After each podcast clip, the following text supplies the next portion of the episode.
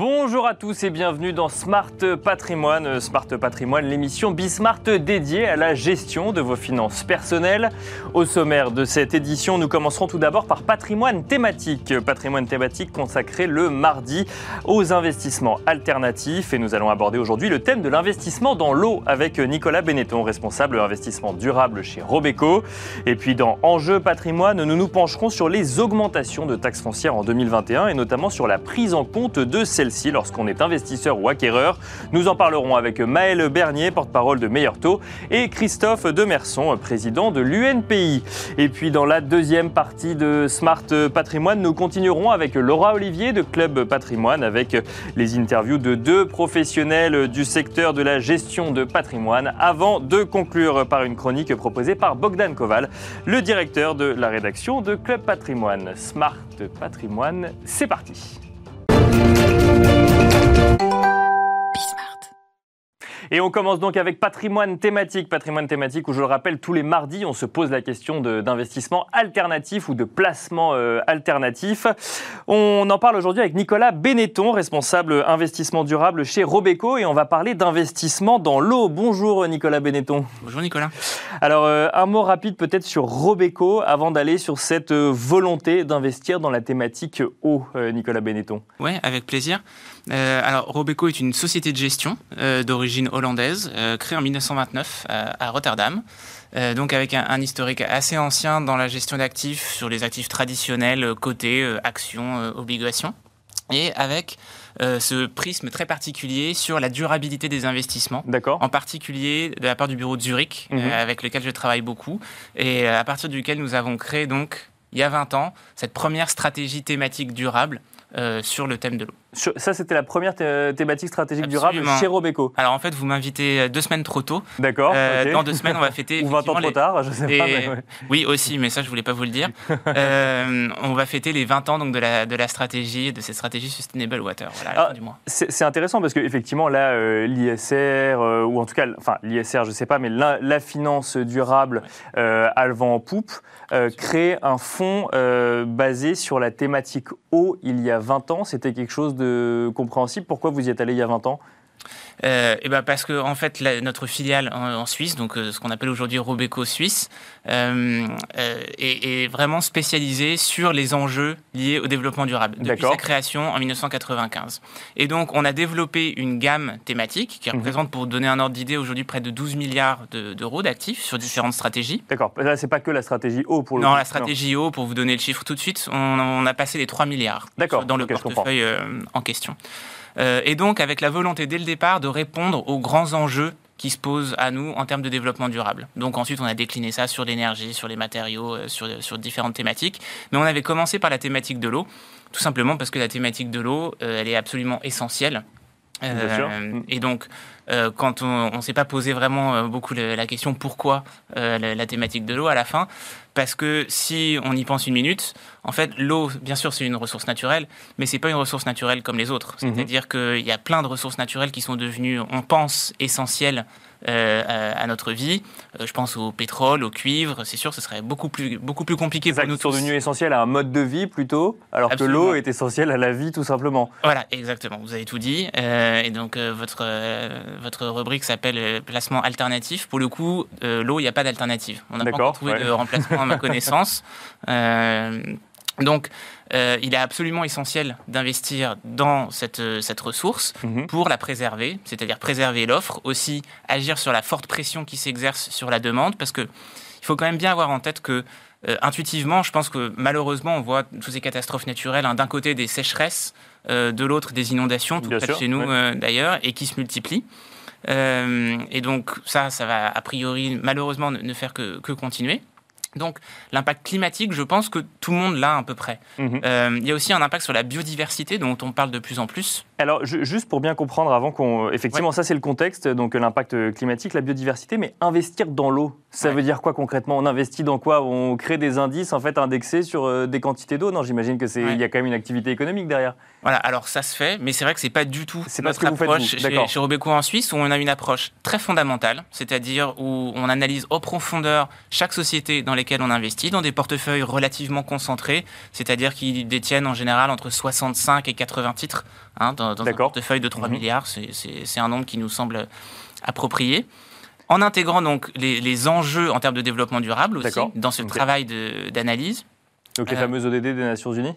Par exemple. Voilà, c'est vrai qu'on sait, même si le. Objectif de développement durable, pardon, des Nations Unies, oui, je précise. Absolument. Et donc, il y en a deux hein, pour euh, ceux que ça intéresse, le numéro 6 et le numéro 14, euh, qui correspondent particulièrement et les cibles qu'on va Alors, trouver. je suis pas sûr que tout le monde les connaisse de tête, on peut peut-être les, les, rappeler.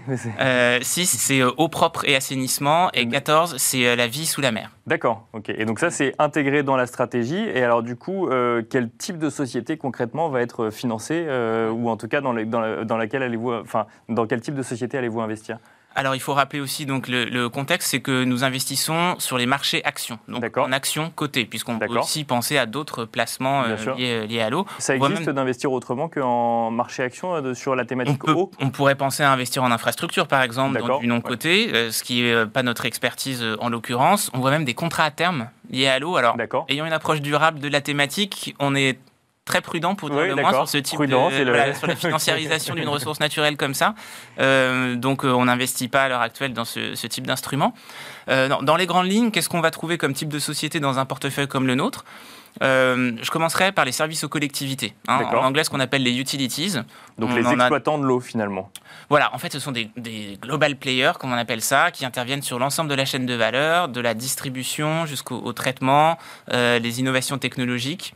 Euh, qui, vont avec. On a de bons exemples en France, hein, que je ne cite pas, mais je pense que tout le monde les, a bien en tête. On en a beaucoup entendu parler l'an dernier. Bien sûr, oui. Euh, donc Notamment deux entreprises, effectivement, deux très grandes entreprises. Absolument. Euh, et qui sont présents aussi d'ailleurs sur le traitement des déchets. Bien donc on a aussi cette exposition dans notre, dans notre stratégie Water. Donc ça, c'est un peu l'incontournable hein, des, des fondateurs, les, services aux collectivités. À côté de ça, on va aussi trouver des équipements industriels, mhm. qui sont justement les clients de ces services aux collectivités. Tous les équipements pour les infrastructures, je pense à des valves, aux pompes, euh, les membranes, les filtres, tous, tous ces outils euh, pour traiter l'eau de manière chimique ou, physique. D'accord. Donc on a aussi cet aspect très équipement industriel et qui nous donne cet aspect un peu cyclique de long terme mhm. dans le portefeuille. On investit aussi dans des équipements pour les secteurs résidentiels, commerciaux ou industriels en termes de plomberie et de, de petit équipement. D'accord. Ça peut aller jusqu'au chauffe-eau, un chauffe-eau qui économise de l'eau par exemple. Et enfin, un secteur... Il faut forcément qu'il économise de l'eau, ce, ce chauffe-eau? Oui, oui, oui. On oui, pas dans l'électroménager. D'accord, euh, on est vraiment toujours dans cette thématique durable, en lien avec l'eau, même si c'est euh, chauffer votre eau chez vous, mais il euh, faut que ce soit, faut que ça apporte en fait une plus vite et permettre de consommer moins d'eau. D'accord. Même si il, faut rappeler, je pense que tout le monde n'en a pas conscience, que le secteur résidentiel, à la fin, ça représente à peu près 10% de la consommation d'eau. Donc économisez l'eau, continuez comme je le fais à dire à vos enfants de ne pas laisser couler l'eau, mais à la fin, ça reste 10%. En fait, le secteur principal, c'est l'agriculture. L'agriculture, il faut avoir en tête, c'est deux C'est quoi, c'est le traitement des eaux ou c'est non, c'est le, tout, ça fait le fait d'acheminer l'eau tout simplement? Non, non, c'est euh, nourrir le, bétail et, et, toute l'alimentation humaine euh, derrière. Euh, pour vous donner une idée, produire un kilo de bœuf, c'est plus de 15 000 litres d'eau. D'accord. si vous faites un kilo d'œuf, ou un kilo d'œuf, disons un kilo d'œuf. Oui, un kilo d'œuf, c'est ça. c'est six fois moins. D'accord. Euh, et si on descend sur des céréales, sur des, protéines végétales, là on a un rapport quasiment de 1 à 10. Donc l'enjeu, il est là et c'est pour ça qu'on investit aussi donc soit dans les alternatives aux protéines carnées, D'accord. Euh, soit aussi donc dans l'analyse de l'eau. Et là le Covid est venu rappeler de manière euh, très brutale hein, l'importance d'analyser l'eau. Performant. Vous vous rappelez bien hein, qu'on a réussi à détecter la, présence du virus dans les eaux usées. Et puis bah, pour réaliser tous ces tests et ces vaccins, on a eu besoin de toutes ces technologies qui permettent d'analyser l'eau. Donc, voilà dans les grandes lignes tous les secteurs dans lesquels on investit. Rapidement, euh, le couple rendement-risque, à quoi est-ce qu'on peut s'attendre quand on investit dans, l'eau? Alors, on investit dans actions cotées, euh, dans les actions internationales. Donc, nous avons un, benchmark, un indice de référence qui est un indice des actions internationales dans les pays développés. Mhm. Euh, et notre but, c'est donc sur le long terme de battre cet indice. D'accord. Alors, c'est là que je, mets un, gros avertissement que les performances passées. ne, ne, préjuge pas des performances futures. On l'a lu, on l'a relu, effectivement. Et j'invite donc tout le monde à regarder les performances de, sur les sources officielles, notamment le, le, site euh, internet français de, de, Robeco.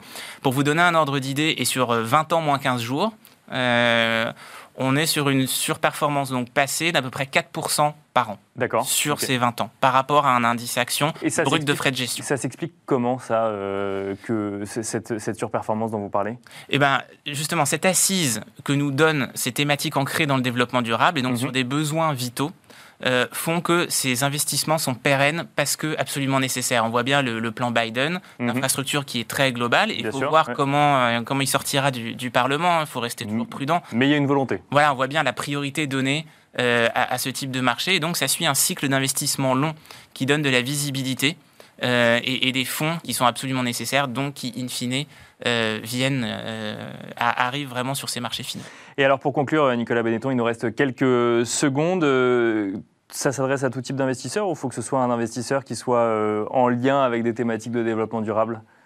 Ça peut être un très bon premier essai dans, ce type de thématique, par exemple. Ça offre une diversification a priori appréciable par rapport à un indice action classique ou un indice régional, français ou zone euro, par exemple, très clairement. Euh, et, ça peut se combiner aussi avec d'autres thématiques, soit environnementales autres, sur les énergies euh, par exemple, soit si on a déjà une allocation dans la santé, ou euh, ça, peut, le cas échéant, offrir une diversification appréciable. Merci beaucoup Nicolas Benetton de nous avoir expliqué du coup comment investir dans la thématique eau au sens large. Hein. On parle autant de traitement de l'eau que de l'acheminement de l'eau que de chauffe-eau innovant du coup. Nicolas Benetton, je rappelle que vous êtes responsable investissement durable chez Robeco. Merci à vous également de nous avoir suivis. Se retrouve tout de suite dans Enjeu patrimoine. Les communes de France vont-elles vers une hausse inévitable de la taxe foncière euh, Une question volontairement provocatrice mais qui traduit une réalité post-crise euh, sanitaire pour un certain nombre de villes en France où les comptes sont euh, au plus bas et les besoins d'investissement toujours élevés. Une situation que les investisseurs doivent prendre en compte lorsque les communes décident d'augmenter la taxe foncière. Nous en parlons avec Maël Bernier, porte-parole de Meilleur Taux. Bonjour Maël Bernier. Et nous en parlons avec Christophe Demerson, le président de l'UN euh, l'Union nationale des propriétaires immobiliers. Bonjour Christophe Demerson. Alors, on va commencer par une enquête, une enquête qui n'a pas été menée par Meilleur Taux ou par euh, l'UNPI, mais qui a été menée par euh, l'Association des maires de France et de la Banque et la Banque des territoires, qui estime ou en tout cas qui révèle que les communes estiment que le coût de la crise sanitaire représente 6 milliards d'euros sur 3 ans et euh, qui montre également que 36% des communes envisagent ou ont déjà majoré leur taxe foncière sur l'année 2021. Alors on rappelle quand même qu'on euh, on est post-élection municipale, donc euh, peut-être que ce qu'on aurait voulu augmenter en 2020, on l'a fait en 2021. Mais 36%, c'est beaucoup. On peut peut-être commencer avec vous, Christophe Demerson. Qu'est-ce qu'on peut penser de cette augmentation subite de, de taxes foncières je serais plus précis, c'est pas une augmentation subite en réalité. Ça fait 10 ans, si on prend sur 10 ans en arrière, parce qu'il faut prendre du temps long, l'immobilier c'est le temps long, mhm. et, et, sur 10 ans c'est plus de 33%. Plus 33%, j'insiste, c'est quand même pas rien. Sur l'augmentation nationale des taxes foncières, c'est une moyenne, mais 33% quand même sur 10 ans. Donc, euh, on comprend que les maires sont inquiets. C'est vrai qu'il y a eu le Covid. Maintenant, il y a la suppression de, la taxe d'habitation. Ça va être un autre sujet, mais c'est vrai qu'il est dans toutes les têtes. Tous les acteurs y pensent.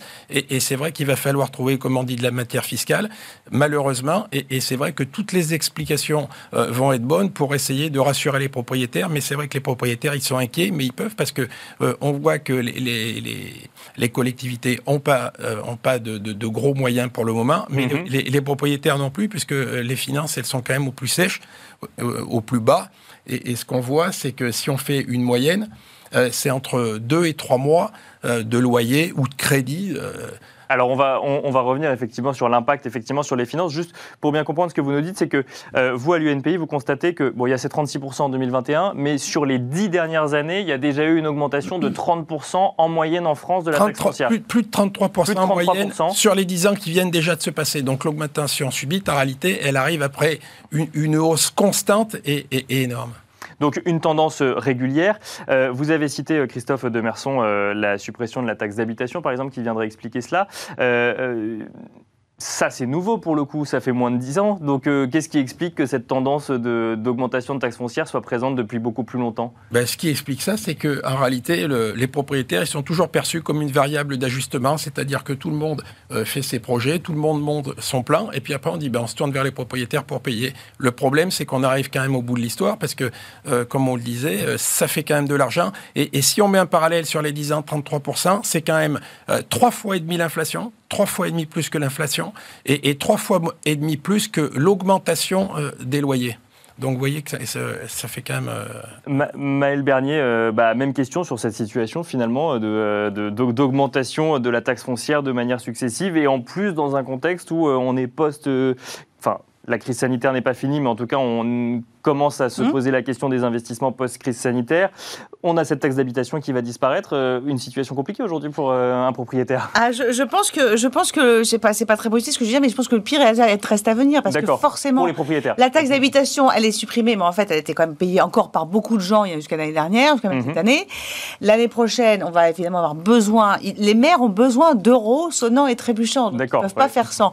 Et on va aller les chercher, bah, évidemment, comme disait Christophe tout à l'heure, sur les propriétaires euh, parce qu'on augmente un peu, ça, ça, ça se voit pas forcément, c'est déjà en fait tellement élevé. Parce qu'il faut quand même rappeler, on le disait tout à l'heure, c'est que vous avez quand même des, des, des, villes où vous avez un prix de l'immobilier qui est très peu élevé, puisqu'on est inférieur à 2000 euros. Donc vous, vous pouvez vous loger facialement pour acheter 70 mètres carrés, par exemple, pour 6, 700, 800 euros par mois de crédit. Mhm. Mais vous avez une taxe foncière en face qui est de l'ordre de 1500. Donc vous voyez, ça fait deux mois de crédit à rajouter. Euh, alors, les agents immobiliers donnent cette, information. Quand vous achetez un bien, quand vous visitez, on vous dit bah, la, la, taxe foncière, c'est tant. Euh, mais ça veut dire que dans le plan de financement, beaucoup de propriétaires oublient de le. Bah, disons qu'on se dit, c'est assez normal. On se dit, bah, finalement, euh, ah, ok, bah, je vais payer le même prix que la location qu'à l'achat, parce que dans plein de villes de province, c'est ça. Oui, mais sauf qu'il y a effectivement deux mois ou trois mois même à rajouter euh, en fin d'année. L'augmentation de cette taxe foncière, de ce que je comprends de ce que vous me dites, ça veut dire que c'est une surprise presque pour le propriétaire derrière si elle n'est pas anticipée Non, parce que c'est conséquent par rapport à l'achat Ça dépend en fait si le, bah, un, primo-accédant, celui qui achète pour la première fois, il l'a pas payé parce qu'il était, il avait avant il payait une taxe d'habitation, il était locataire. c'était l'autre, enfin, c'était celui qui lui louait qui, voilà, qui découvre un peu. Et puis ce qu'il faut rappeler, c'est que ça euh, s'ajoute parce que comme disait Maël, il y, a le facial du jour où la personne achète, mais l'immobilier, comme je vous le disais, c'est le temps long. Mhm.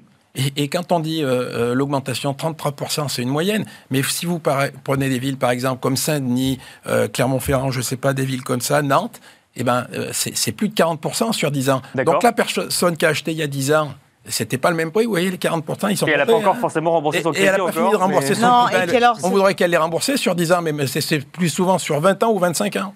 C'est vrai que, en plus, sur la résidence principale, euh, c'est vraiment un impôt qu'on prend en pleine, en pleine face parce qu'on le paye. Bien sûr. Quand mm. on est investisseur locatif, il faut quand même un peu. On est, on, je suis la première à défendre l'investisseur locatif, mais la, taxe foncière, elle est déductible de, des revenus. D'accord, c'est important de le rappeler quand même. Voilà, donc bon, c'est un peu plus indolore. C'est considéré comme une charge. Voilà, c'est une charge, donc on enlève au même titre que la MRA, enfin que l'habitation, que tout, euh, tout le propriétaire bailleur et choses comme ça. ça. reste un manque à gagner. Mais ça reste un manque à gagner. Mais ça peut créer, quand on, quand on construit un patrimoine immobilier, on peut avoir un déficit foncier qui n'est pas forcément négatif. Donc voilà.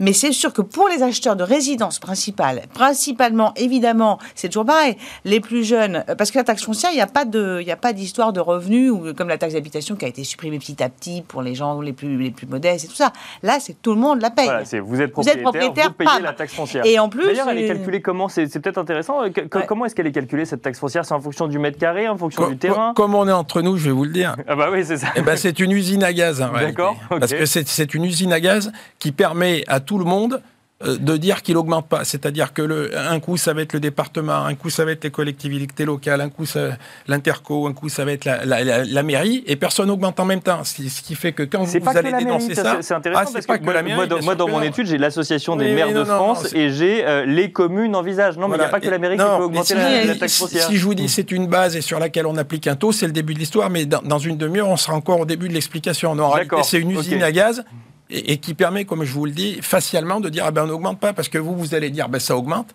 Oui, mais en réalité le problème c'est que le maire il va dire ben non moi j'ai pas augmenté cette année.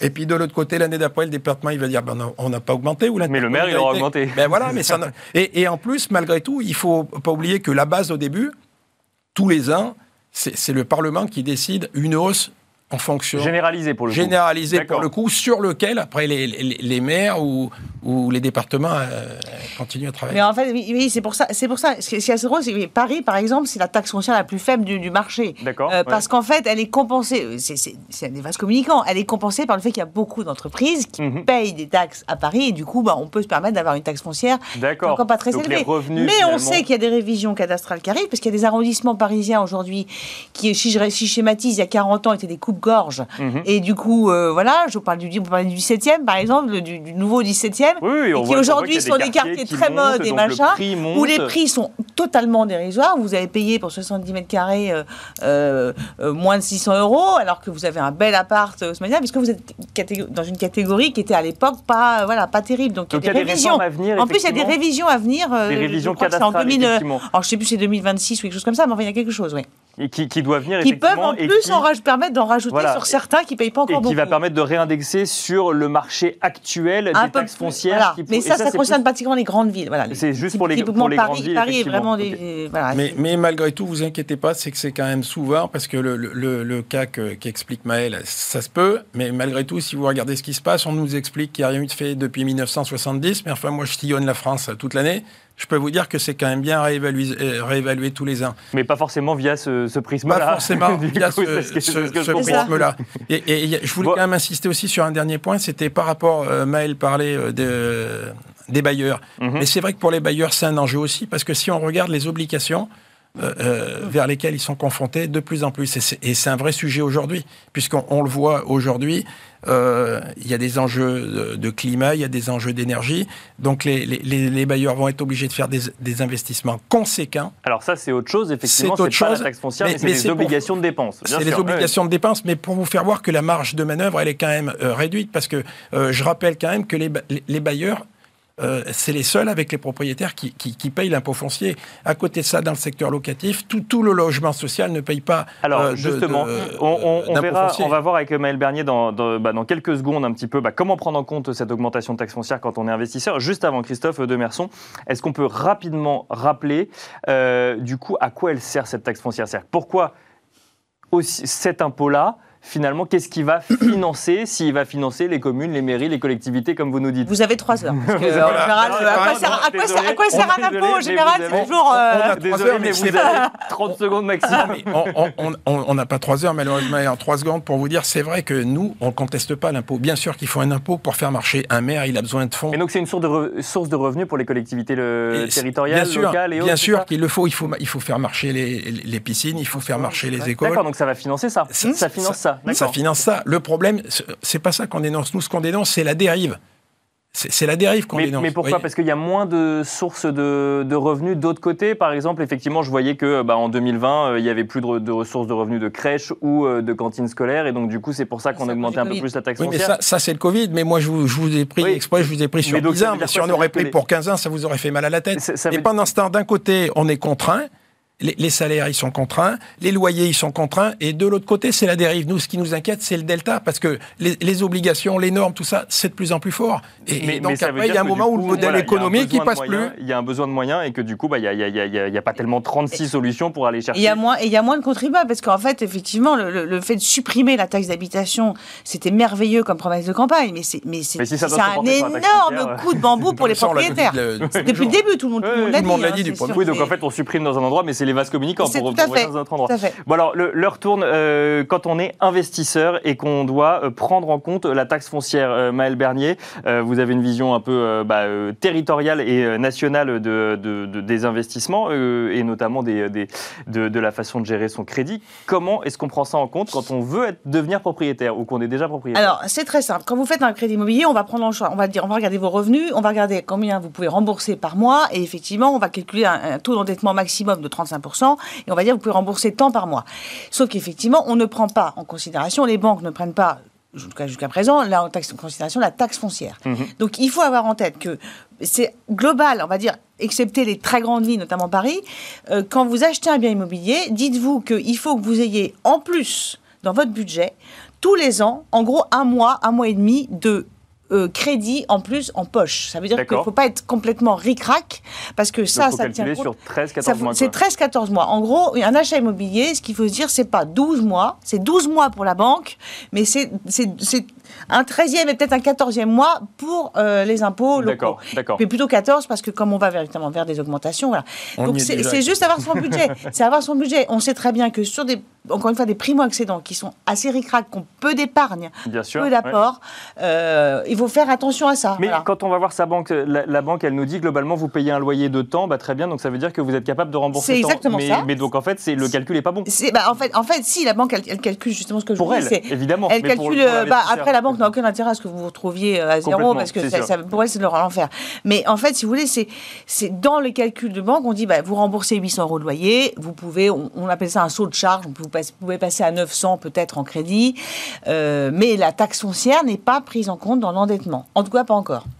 Donc, du euh, coup, donc l'avoir en tête, c'est 13-14 mois. Euh, un achat immobilier, c'est 13-14 mois de crédit. Si on regarde un petit peu les villes en France, euh, donc on a compris que Paris, bon, en même temps, vu les prix de l'immobilier à bah, Paris, c'est un peu plus indolore, effectivement. Mais, et puis, il y a beaucoup d'entreprises, ce qui fait qu'elles elles, c'est une source de revenus Pour, pour, les, pour les collectivités. Quelles sont les villes où il faut faire très attention bah, Globalement, vous avez des taxes foncières qui, là où nous on a fait étude pour 70 mètres carrés, vous avez une taxe foncière qui est dans la majorité des villes de France, compris entre 1300 et 1600 euros euh, par, par, an. D'accord. Donc, ensuite, vous il faut, faut, regarder combien, combien la mensualité. Donc, par exemple, une ville, je prends Nîmes, Saint-Étienne, Le Havre, Le Mans, euh, des villes qui sont pas chères à l'achat.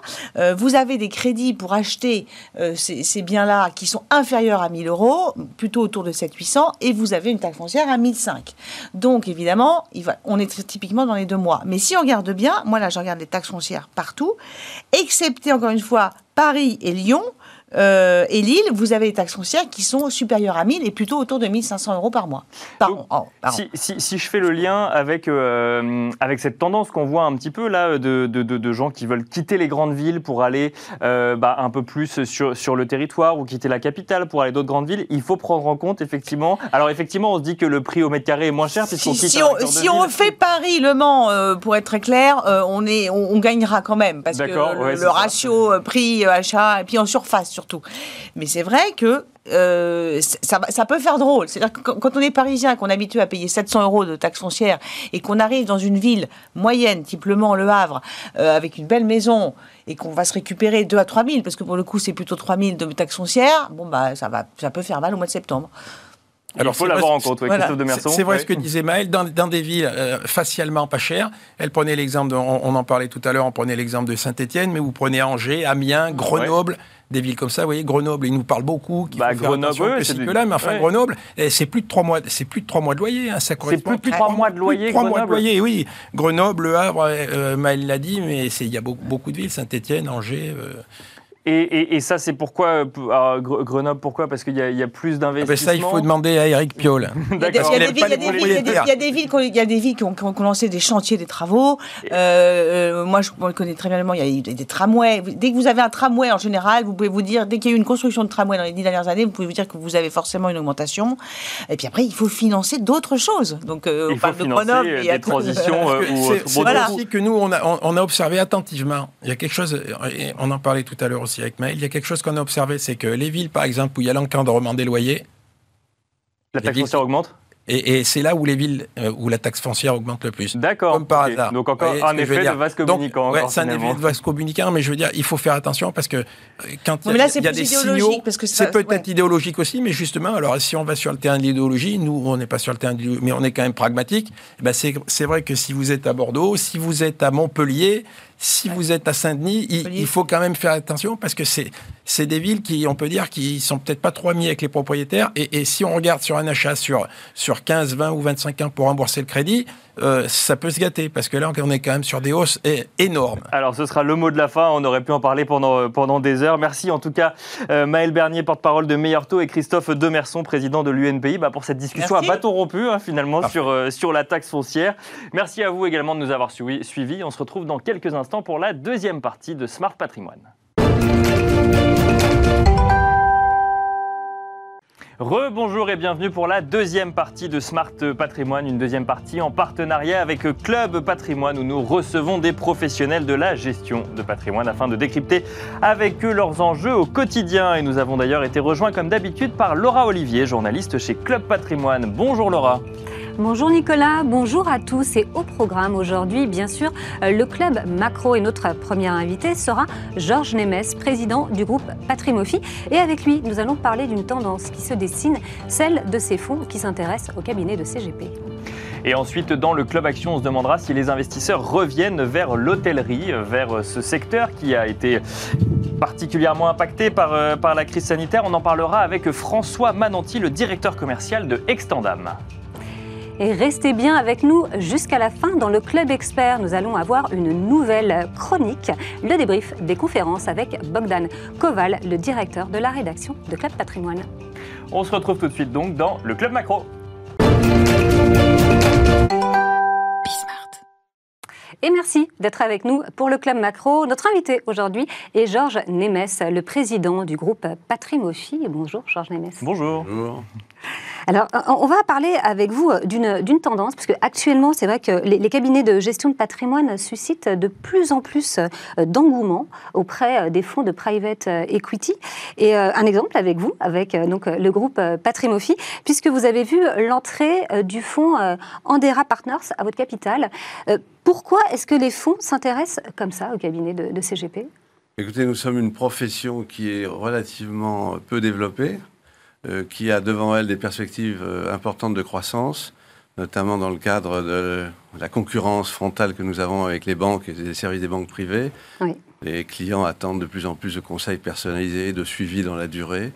Euh, c'est ce que peuvent leur apporter les conseillers en gestion de patrimoine. Donc cette profession a évolué, s'est professionnalisé, c'est hyper réglementé ces dernières années.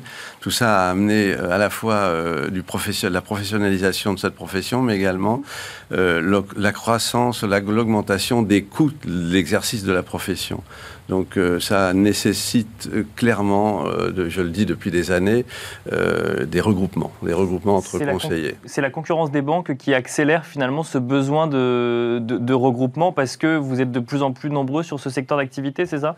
Euh, je non, c'est pas, c'est pas la concurrence des banques. Elle a toujours existé. Je dirais même qu'aujourd'hui, elle est plutôt euh, assez inexistante, étonnamment. En tout cas, je pense que les banques sont en train de revoir leur modèle. Même s'il y a une volonté hein, de leur côté qui est, affirmée pour le coup. Oui, mais euh, franchement, je, le dis, pardonnez-moi de le dire comme ça, mais notre profession a un boulevard devant elle. D'accord. Pour se développer. Simplement, nous connaissons depuis plus d'une dizaine d'années un accroissement, un alourdissement de la réglementation de l'exercice de cette profession, qui me paraît totalement légitime et normal. Et c'est la protection du client final. C'est la profession de l'exercice qui entraîne euh, des charges, des conditions d'exercice, des coûts plus importants. Et ça, ça, nécessite de les mutualiser. Les mutualiser, donc de se regrouper d'une manière ou d'une autre. Quelle est la part qu'Andera Partners a prise chez vous? À quelle hauteur elle est? Alors, Andera Partners, nous l'avons publiquement dit, est notre actionnaire de référence. Donc, très, mhm. très exactement, Andera Partners est aujourd'hui, je crois, techniquement pour euh, quelque temps euh, actionnaire minoritaire, donc quasiment à parité avec nous.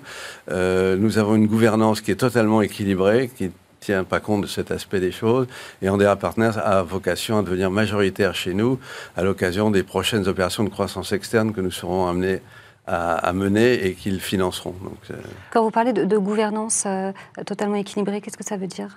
Ça veut dire que nous avons, euh, nous avons un pacte qui régit nos relations euh, comme des actionnaires à parité euh, dans cette société. Donc là, vous ne serez plus le seul à prendre les décisions nous sommes déjà une équipe oui.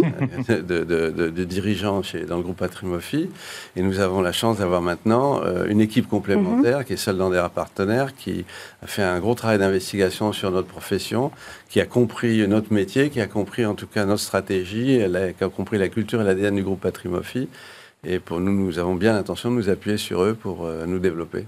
C'est vrai que ça, peut poser question vis-à-vis de, de l'épargnant particulier ou de la personne qui met euh, sa, fortune ou en tout cas son patrimoine en gestion chez vous. Donc je rappelle juste que c'est pas euh, isolé hein, ce qui se passe chez Patrimophie en ce moment. Bridgepoint est rentré au, capital de Cyrus Conseil, Apax Partner au capital de Crystal, Florac au capital de Erez et Naxicap au capital d'Astoria Finance. Donc on voit de plus en plus de fonds de private equity qui rentrent au capital de grands CGP. Euh, et vous nous disiez euh, avant, euh, avant l'émission, on en reparlera peut-être que même les grands CGP en fait se consolident eux-mêmes en région. Pour autant, avant de parler peut-être du, secteur, pour bien comprendre quand on, quand on met son épargne chez un, chez un CGP et que ce CGP a ouvert une partie de son capital à un fonds de private equity, on peut se dire mais du coup, est-ce que ça va avoir une incidence sur cette indépendance de gestion de mon capital? Alors, c'est exactement le contraire, en tout cas en ce qui nous concerne, puisque nous avons entamé une démarche euh, de réflexion sur la recomposition de notre capital pour pouvoir euh, nous doter de moyens plus importants pour poursuivre notre développement. Donc, nous avions le choix entre des industriels du secteur et des fonds. D'accord. nous avons clairement avancé de manière très importante avec à la fois des industriels et des fonds.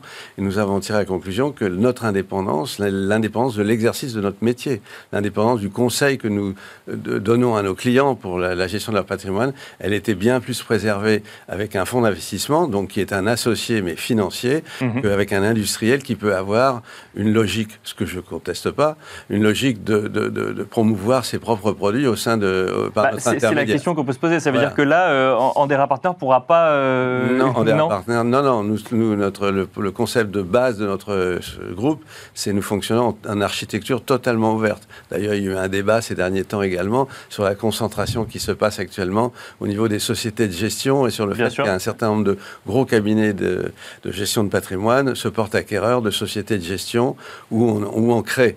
Et donc, euh, personnellement, je me suis permis d'exprimer un avis contraire à cette mmh. démarche du marché en disant que je pensais qu'il y avait peut-être un problème déontologique, un problème de, de, percevoir l'indépendance du conseil tout, euh, en étant euh, propriétaire d'un de, ses propres fournisseurs. Donc, euh, Mais, qu'est-ce que ça va vraiment vous apporter? Parce que vous avez acheté beaucoup de cabinets de CGP, mmh. donc vous n'aviez peut-être pas besoin de leur expertise, puisque déjà vous en aviez une, une très bonne. Alors, nous avons euh, besoin de l'expertise d'Andera, vous parlez d'Andera.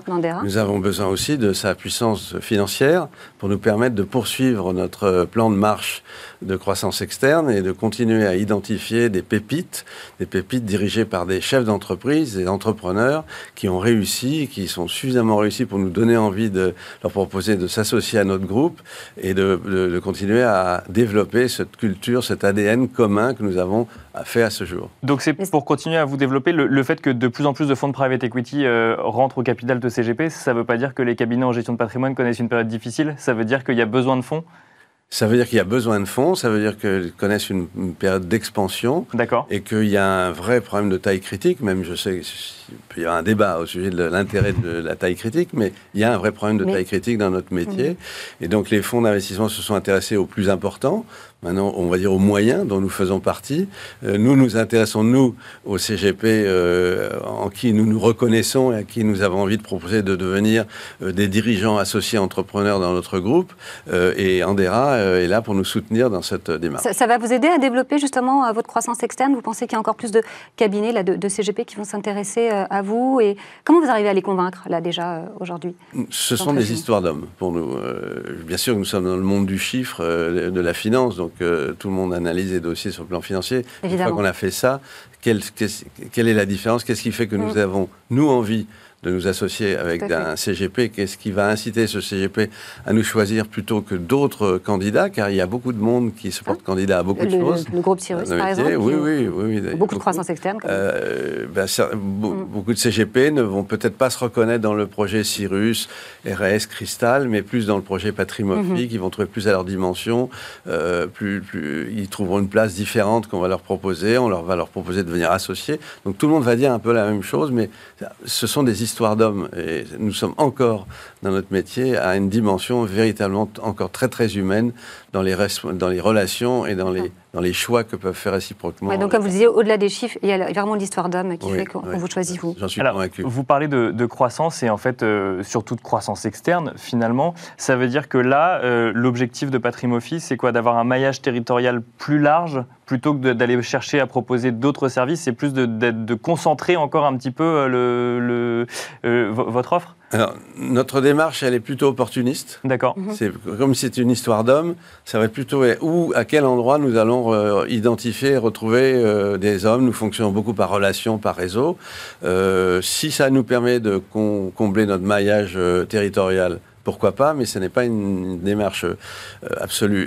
L'autre démarche, effectivement, c'est d'identifier des compétences complémentaires qui viennent s'adjoindre à celles déjà existantes dans le groupe pour pouvoir être encore plus fort et plus compétent auprès de nos clients. Et donc, ce sont un peu ces, ces, deux démarches-là, mais toujours, toujours fondées sur une relation humaine qui, qui euh, va s'inscrire dans la durée. En tout cas, si vous avez été euh, démarché euh, par un fonds et qu'ils se sont intéressés à vous, ça, ça prouve que votre travail de fond, tout ce travail de croissance externe, a porté ses fruits. Oui, je pense que le groupe Patrimophie a suscité beaucoup d'intérêt ces derniers mois et nous en sommes très fiers et nous remercions tous ceux qui se sont intéressés à nous. Et nous avons eu la chance de sélectionner Andera, qui, en qui nous nous sommes retrouvés et à qui et qui nous voyons, nous nous voyons faire quelques années un parcours ensemble. nous avions pas plus tard qu'hier notre première réunion post-deal. Très bien. Et du coup, euh, le, fait de proposer les produits Andera n'est pas à l'ordre du jour, toujours pas. non, non, exactement. C'est, euh, les produits Andera seront passés à nos tests internes euh, au même titre que les autres. Merci beaucoup, Georges Nemes, d'avoir été avec nous.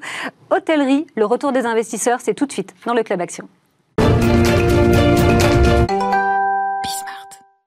Le Club Action, c'est avec François Mananti, le directeur commercial d'Extendam, avec qui nous allons nous poser la question du retour des investisseurs dans l'hôtellerie. Vous voyez le bandeau euh, qui s'affiche euh, en dessous de l'écran. Euh, François Mananti, c'est une thématique qui sonne presque comme une incantation finalement à la fin, enfin à la fin en tout cas, à la préparation de la fin de cet épisode Covid, avec des économies qui réouvrent et un secteur du tourisme qui réouvre également, mais qui reste soumis quand même à pas mal de restrictions selon les pays. Selon les pays.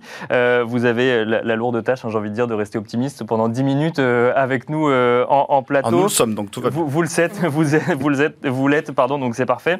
je rappelle quand même que Extendam, donc bah, c'est un des leaders européens du capital investissement mm. dédié à l'hôtellerie économique et milieu de gamme en Europe. Ça c'est dit. Du coup, c'est votre cœur d'activité. Comment est-ce que vous avez vécu la crise sanitaire avant d'aller sur l'optimisme dont vous venez de nous parler?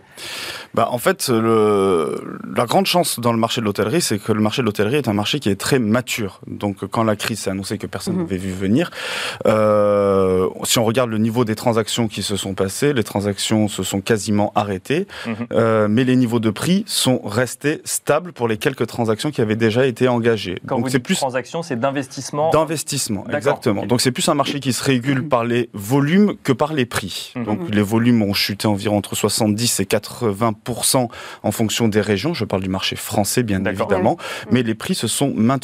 Ça, c'est au titre de l'année 2020. Maintenant, qu'est-ce qui s'est passé sur le premier semestre 2021 Le retour en force des investisseurs, qu'ils soient français ou étrangers, notamment à travers des institutionnels étrangers et des family office. Donc il y a une compétition là aujourd'hui qui repart pour avoir les meilleurs actifs dans les meilleurs emplacements. Vous dites en force, ça veut dire que quoi? On est revenu au niveau d'avant euh, crise sanitaire? Pas exactement. Tout doucement, on va commencer à y tendre. On pense que sur le premier trimestre 2023, on va retrouver les mêmes niveaux que sur euh, ceux de 2019. Mais c'est un marché aujourd'hui qui intéresse beaucoup parce qu'il y a des très forts catalyseurs qui vont arriver, euh, tels que les Jeux Olympiques en 2023 ou plus proche la Coupe du Monde en, 2023 euh, de rugby. Donc en fait, concrètement, on est euh, aujourd'hui confiant sur la reprise du marché, confiant sur le retour aussi des flux, euh, qu'ils soient touristes ou même des professionnels sur le marché de l'hôtellerie. On peut rappeler euh, peut-être quelle est votre catégorie, quels sont les clients de vos hôtels, puisque c'est donc hôtellerie économique, milieu de gamme, domestique, ça correspond à quoi? Parce qu'on a vu l'hôtellerie luxe, c'est une catastrophe, hein, c'est 20 à 35 d'occupation. Hmm. Pour vous, c'est beaucoup plus, gai. Alors oui, alors en fait, le marché de l'hôtellerie, comme beaucoup de marchés, hein, il est segmenté. Donc il y a le marché effectivement du luxe, il y a le marché du haut de gamme, il y a le marché de l'économique milieu de gamme. Nous, on est spécialisé sur le marché de l'économique milieu de gamme. Concrètement, c'est les 2, 3, 4 étoiles euh, mhm. globalement. Et pas tous les marchés, ces marchés dont on vient de parler, ont traversé euh, d'une même manière la crise. Pourquoi Pour une raison qui est très simple, c'est que en fait, ça adresse une clientèle qui est différente sur chacun des marchés. Le luxe et le haut de gamme, c'est le marché international, mhm. européen, américain, asiatique. L'économique milieu de gamme, c'est un marché qui est domestique, local. Mais mhm. ils ont quand même tous fermé au même moment. Donc après, la réouverture n'a pas été la même pour tout le monde, c'est ce que vous C'est exactement ça. C'est exactement ça. C'est ce qu'on a remarqué à partir du mois de juin, quand tout le monde a réouvert, en tout cas sur le mhm. marché économique milieu de gamme. On voit les flux qui ont commencé à revenir parce que c'est un besoin fonctionnel d'hébergement. On a besoin de l'ultra court séjour une nuit, deux nuits, pour des raisons professionnelles de, déplacement et fonctions usuelles tout simplement de l'hébergement. Mais, François, du coup, la valeur de vos hôtels n'a pas baissé?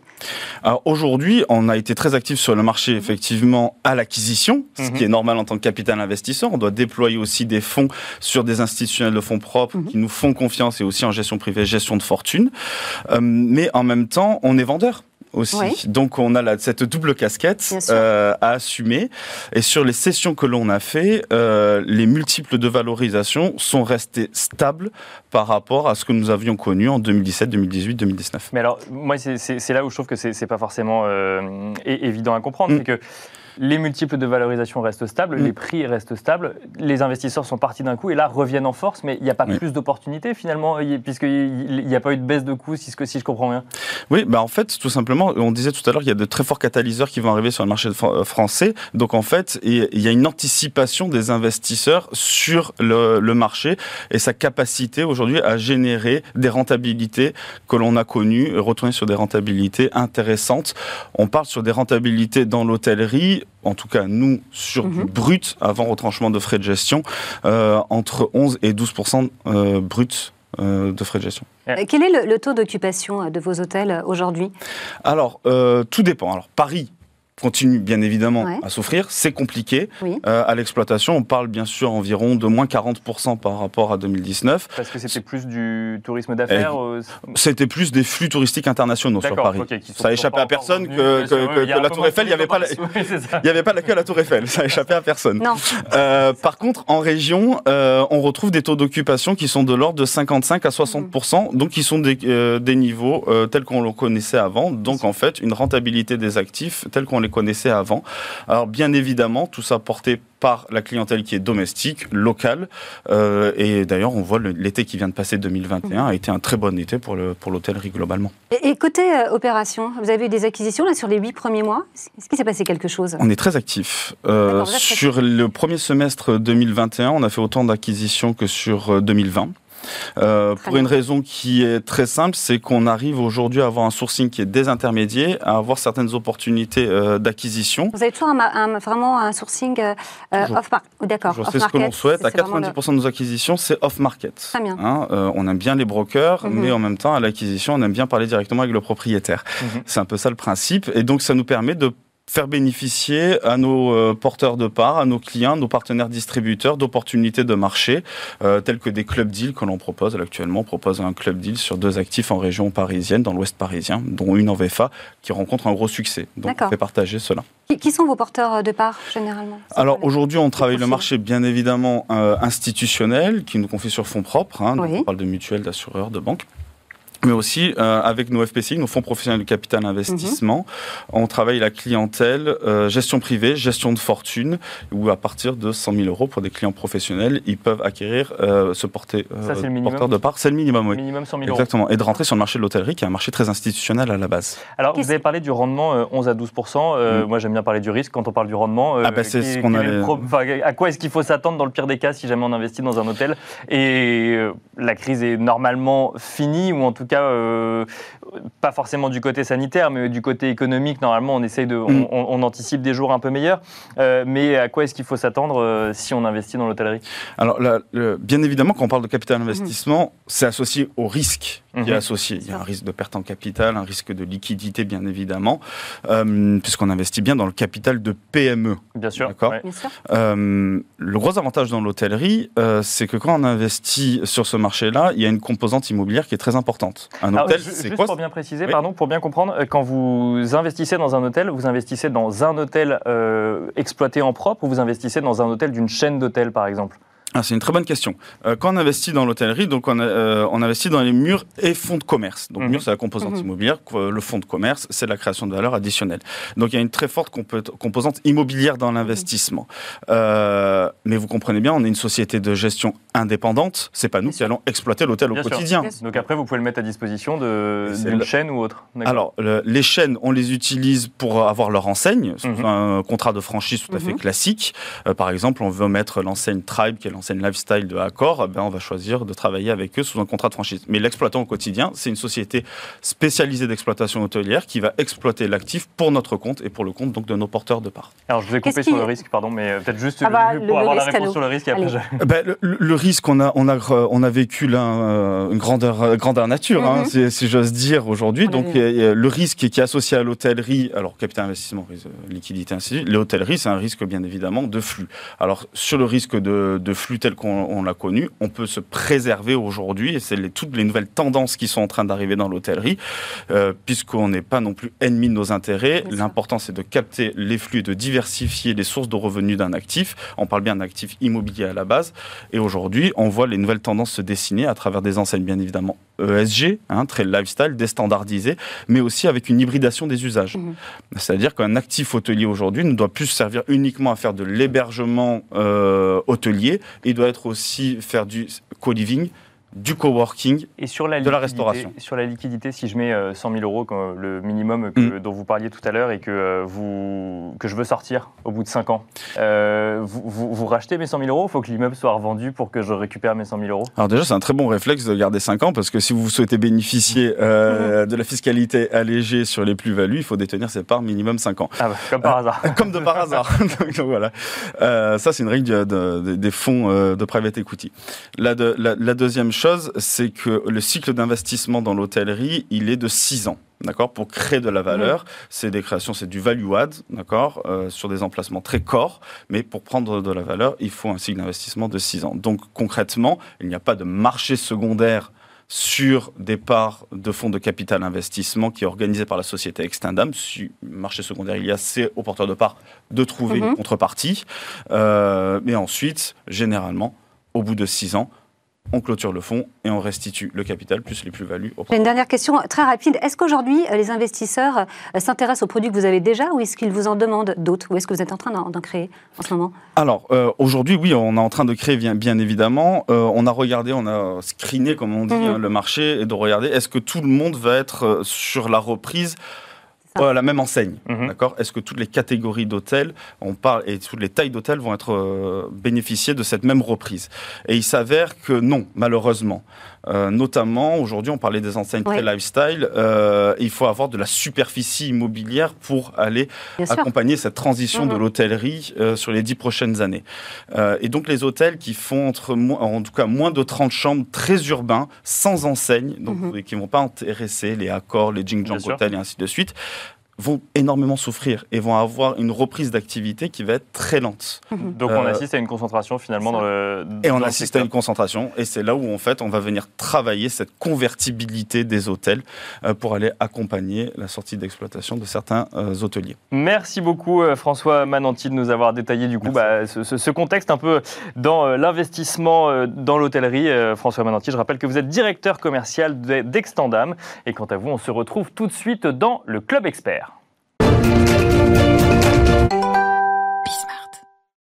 On est ensemble pour le Club Expert et pour une nouvelle chronique, le débrief des conférences avec Bogdan Koval, directeur de la rédaction de Club Patrimoine. On va se retrouver euh, quoi, une fois par semaine, je crois, Bogdan, avec vous pour débriefer les, conférences. C'est bien ça? Si vous me gardez, oui.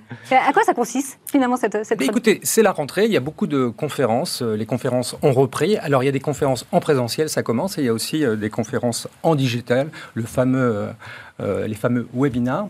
Et alors, notre métier, vous le savez, hein, Laura, puisqu'on y va, c'est de suivre un maximum de conférences, de s'informer, et je viendrai le plus régulièrement possible pour euh, débriefer les meilleures, celles que j'ai bien aimées. Et alors, du coup, euh, débriefer les meilleures, quelle est la première que vous avez choisie pour, pour venir nous en parler? Alors, la première que j'ai choisie, c'est la rentrée des marchés avec Varenne, la financière de l'échiquier et JP Morgan.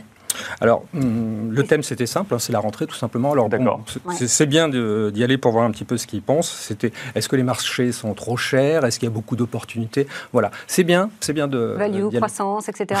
Qu'est-ce qu'il faut retenir, Bogdan, du coup, de cette, cette conférence?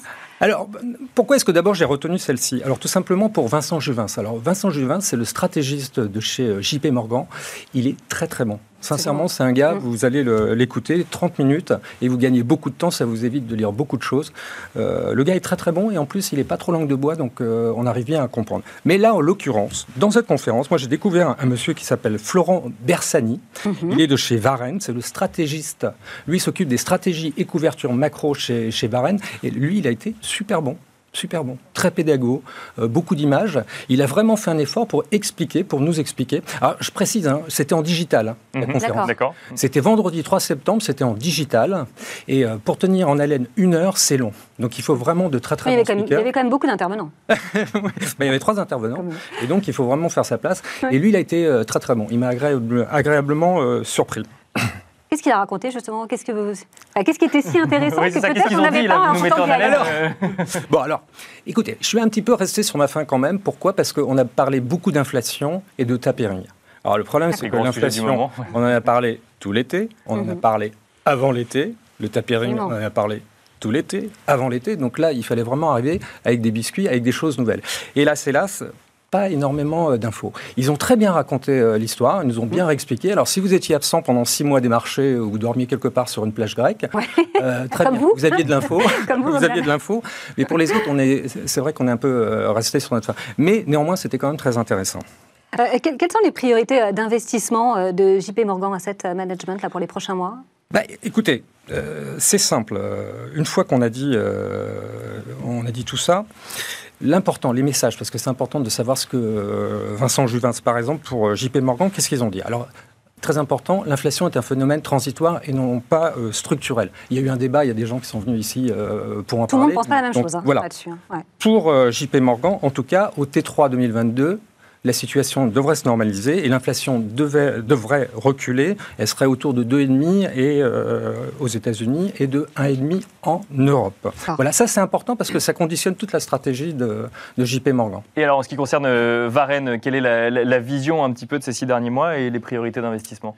Alors Varenne, c'est assez intéressant parce que alors lui c'est le stratégiste macro. Alors c'est très marrant chez Varenne, ils ont quatre moteurs de performance. Hein. Je ne vais pas les, rappeler l'histoire, mais lui c'est la macro, donc c'est très important. Alors ils sont totalement couverts sur la macro. Mhm. D'accord. Ça veut dire qu'ils craignent vraiment que. Ça, donc dès qu'ils font quelque chose, ils se couvrent automatiquement. Mais alors sur les actions, ils sont à découvert. Donc c'est assez paradoxal d'être couvert d'un côté et, euh, euh, couvert d'un côté et découvert de l'autre. Par exemple, sur les, sur les bancaires, ils sont découverts sur les actions euh, bancaires et ils mhm. sont totalement couverts sur les subordonnés. Donc ça, c'est assez intéressant d'avoir cette psychologie-là couvre pas tout le, tout le portefeuille. Non. Euh, vous parlez pas de l'échiquier, puisqu'il y avait euh, également la financière euh, de l'échiquier, non? Bah Oui, il, était là, on le connaît bien, le Olivier de Béranger. Bon, enfin, lui, il a un petit peu confirmé. il a un peu confirmé la situation. Alors, les valos sont, sont élevés. Sa priorité, c'est les valeurs de qualité, ben, on s'en doute. Hein. Il y a des gars qui achètent des mauvaises valeurs, c'est faut nous le dire. Et il est prudent. Enfin, il faut être plus prudent maintenant qu'en début d'année. Bah, tu m'étonnes, avec ce que les marchés ont, gagné, c'est sûr qu'on est un petit peu plus prudent. Est-ce qu'ils ont répondu C'est pas mal, hein, mais, euh, mais un petit peu décevant. Autant les deux premiers ont, sont rentrés sur le terrain mhm. pendant une heure pour jouer, pour marquer des buts, autant lui, il était là pour faire le match nul. Donc il a fait match nul. C'est pas mal, c'est propre, mais franchement. Euh, est-ce qu'il y a des opportunités? Est-ce qu'ils ont parlé de ça? De zones à privilégier Oui, alors chez JP Morgan, clairement, retour sur la Chine pour les plus téméraires, et puis sur tout ce qui est lié à, au changement climatique. Voilà. Mais surtout sur les actions. Les trois étaient vraiment très, très chauds sur les actions. Est-ce que vous avez senti, Bogdan, euh, c'est un peu ce que je comprends de ce que vous nous dites, c'est euh, on, continue à accompagner les tendances, mais en même temps, on, est de plus en plus prudent, de pas frileux, mais de plus en plus prudent dans les stratégies avancées en, cette rentrée? Bah Là, il y en avait deux sur trois. Il y en avait deux clairement sur trois. chez financière de l'échiquier, clairement, alors lui, il, ferme boutique jusqu'à la fin de l'année parce qu'il a fait son résultat. Donc c'est de la prudence aussi, finalement. Chez, chez, ils ont quand même bien le pied euh, sur le frein côté macro. Il n'y a que chez JP Morgan. Mais en même temps, comme ils conseillent leur, fonds, euh, leur gros fonds euh, global macro, il y a quand même de l'obligataire. Hein. donc c'est quand mhm. même, on y va, mais euh, avec un petit peu le, pied sur le frein. Voilà, on reste prudent dans un environnement euh, incertain, même si effectivement c'est toujours un peu les mêmes sujets macro qui reviennent. Bah, ils sont toujours d'actualité finalement. C'est pour ça que je peux revenir régulièrement. C'est ça, exactement. Merci beaucoup euh, Bogdan euh, Koval. Je rappelle que vous êtes le directeur de la rédaction de Club Patrimoine et vous, êtes, vous avez donc entamé ce rendez-vous du débrief des conférences. Merci également Laura, c'était toujours un plaisir hein, d'animer cette émission à vos côtés. Merci à vous également de nous avoir suivis et on se retrouve demain pour un nouveau numéro de Smart Patrimoine. À demain.